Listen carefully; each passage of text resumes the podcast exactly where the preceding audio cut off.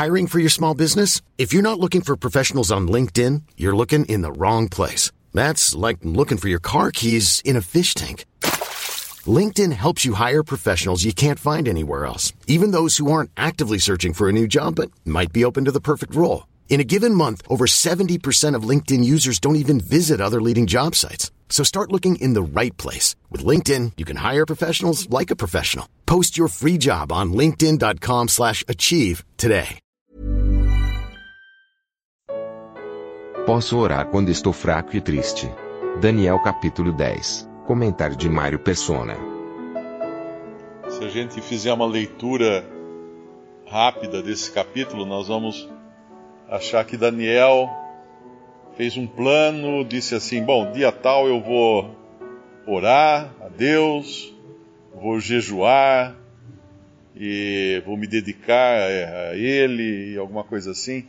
Mas quando a gente lê aqui no começo,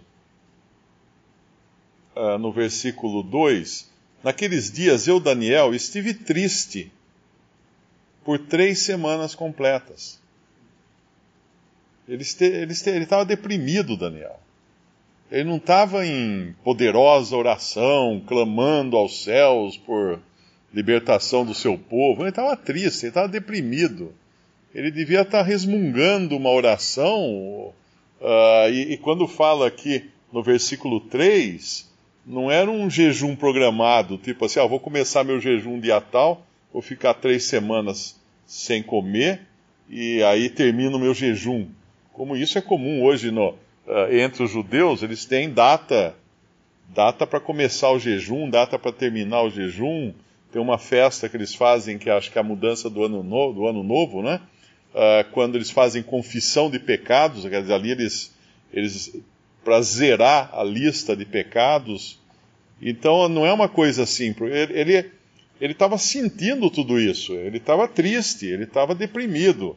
Uh, e esse manjar desejável não comi, nem carne nem vinho entrar na minha boca, nem me ungi com unguento, até que se cumpriram as três semanas, era consequência desse estado de espírito no qual ele estava. Era uma não era um esforço, tipo assim, ai, que fome, eu preciso comer, mas não posso comer. Não, ele simplesmente estava prostrado de, de tristeza. Ele estava sentindo que era o estado de espírito dele. E quando quando vem um anjo, e, e, aqui fica difícil de saber até onde é um anjo e quando é o Senhor e quando é um anjo, a não ser na hora em que o anjo, o outro anjo, né, se, se identifica, eh, ele fala de Miguel, que é o outro anjo, mas quando ele fala no versículo, uh, versículo 8, fiquei, pois,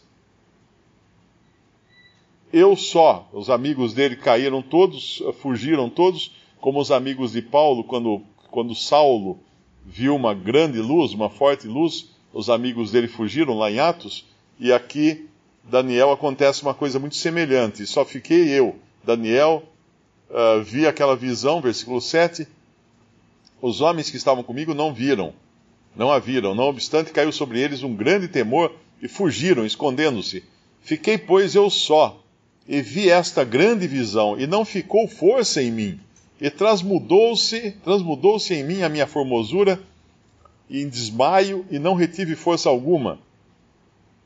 Contudo, ouvi a voz das suas palavras, e ouvindo a voz das suas palavras, eu caí com o meu rosto em terra profundamente adormecido. E aqui é, fica também a, a, aquela questão, é uma, é uma experiência totalmente fora do comum. É como quando Paulo fala assim: não sei se no corpo ou fora do corpo.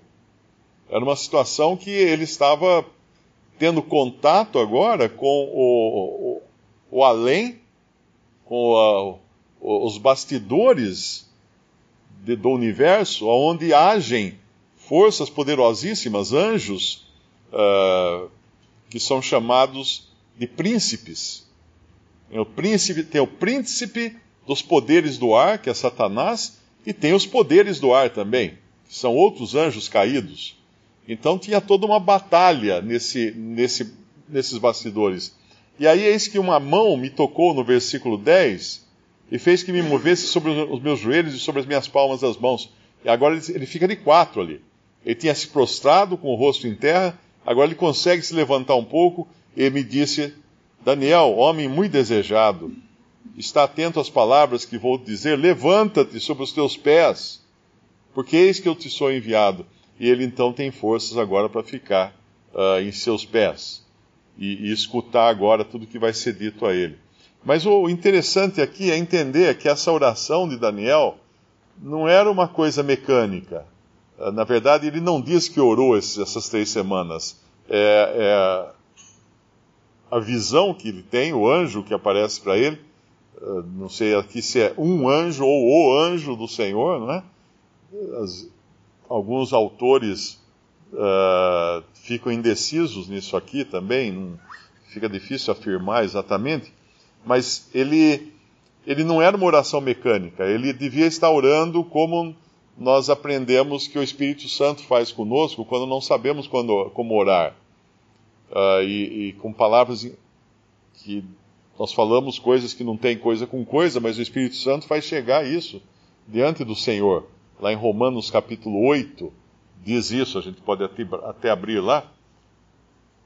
Romanos capítulo 8. O Espírito ajuda nas nossas fraquezas. 26. Da mesma maneira também o Espírito ajuda as nossas fraquezas, porque não sabemos o que havemos de, pe de pedir como convém. Eu acho que todo mundo aqui já teve essa experiência de falar, vou orar e não saber nem o que pedir. E assim somos nós, não é? Uh, mas o mesmo Espírito intercede por nós com gemidos inexprimíveis. E aquele que examina os corações sabe qual é a intenção do Espírito e é ele que, segundo Deus, intercede pelos santos. Então é, um, é uma coisa muito longe, muito diferente daquelas coisas programadas, mecânicas, ladainhas, mantras, uh, rezas repetidas. Não era isso que estava passando era muito mais um estado de espírito que ele estava passando ali, e o estado de espírito de quem queria uh, de quem queria conhecer. Ele fala: estive triste por seis semanas, não comi carne, etc, etc. E mais à frente o, vai ser dito a ele, porque desde o dia, versículo 12, então me disse: Não temas, Daniel, porque desde o primeiro dia em que aplicaste o teu coração a compreender e a humilhar-te perante o teu Deus, são ouvidas as tuas palavras.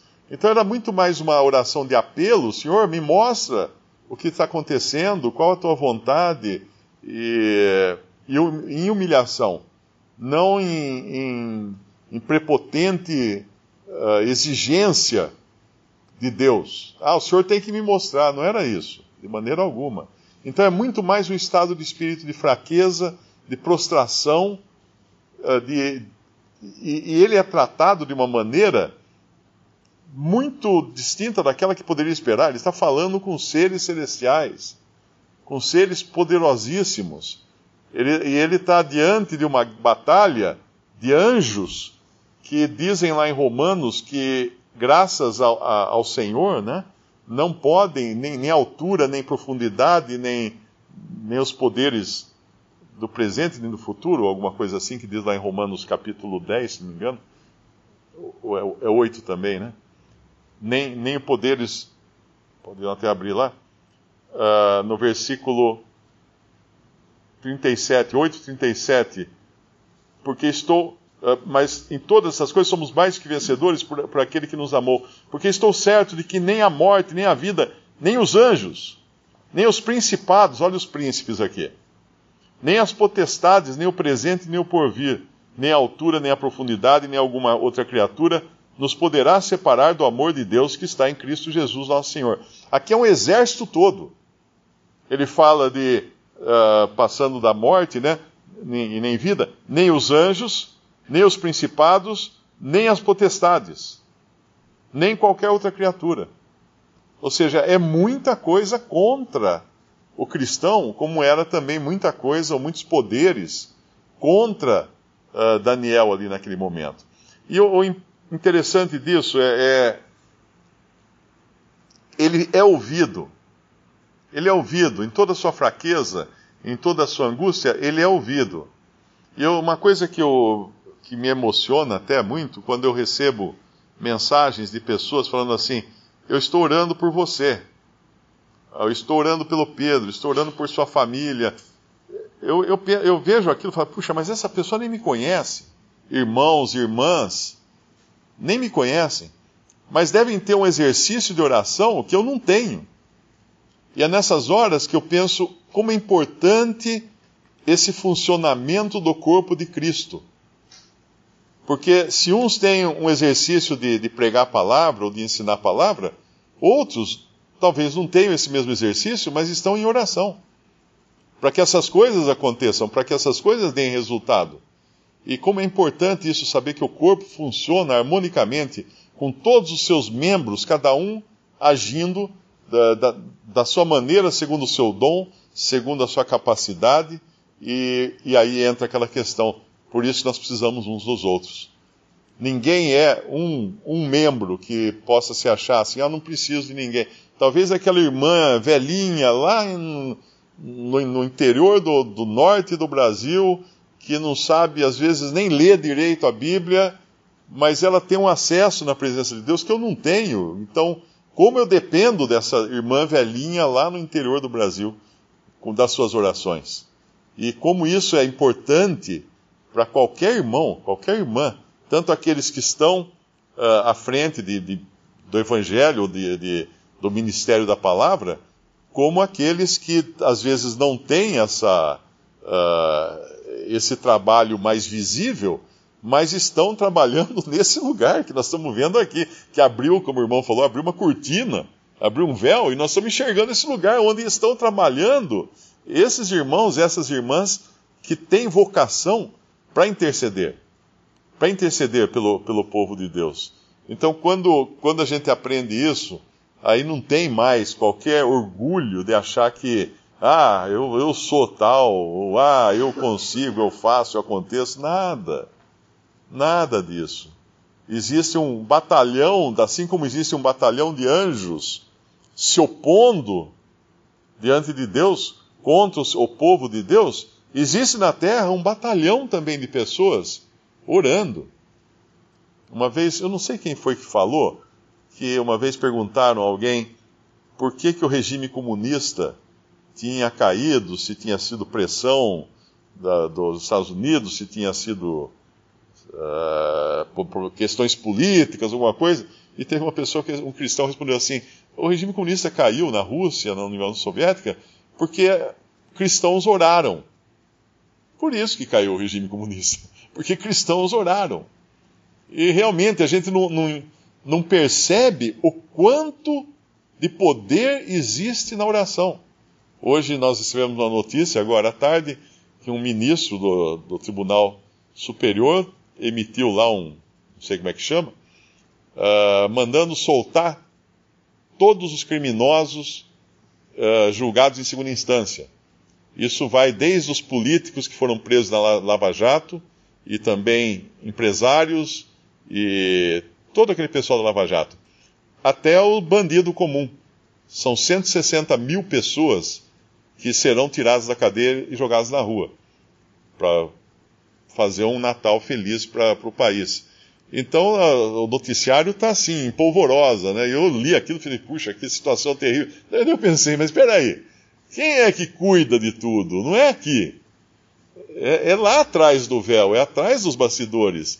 Então, o Senhor que cuida de todas as coisas. E aí nós podemos entrar em oração para que possamos ter, como fala lá, orando pelas autoridades, para Deus dar paz e, e tranquilidade para podermos continuar levando a palavra de Deus. E como é bom, que descanso é sabermos que uh, tem outros cuidando do assunto por nós.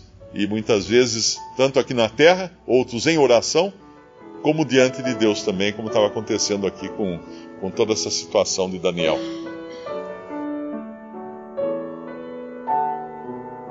Visite respondi.com.br. Visite também 3minutos.net.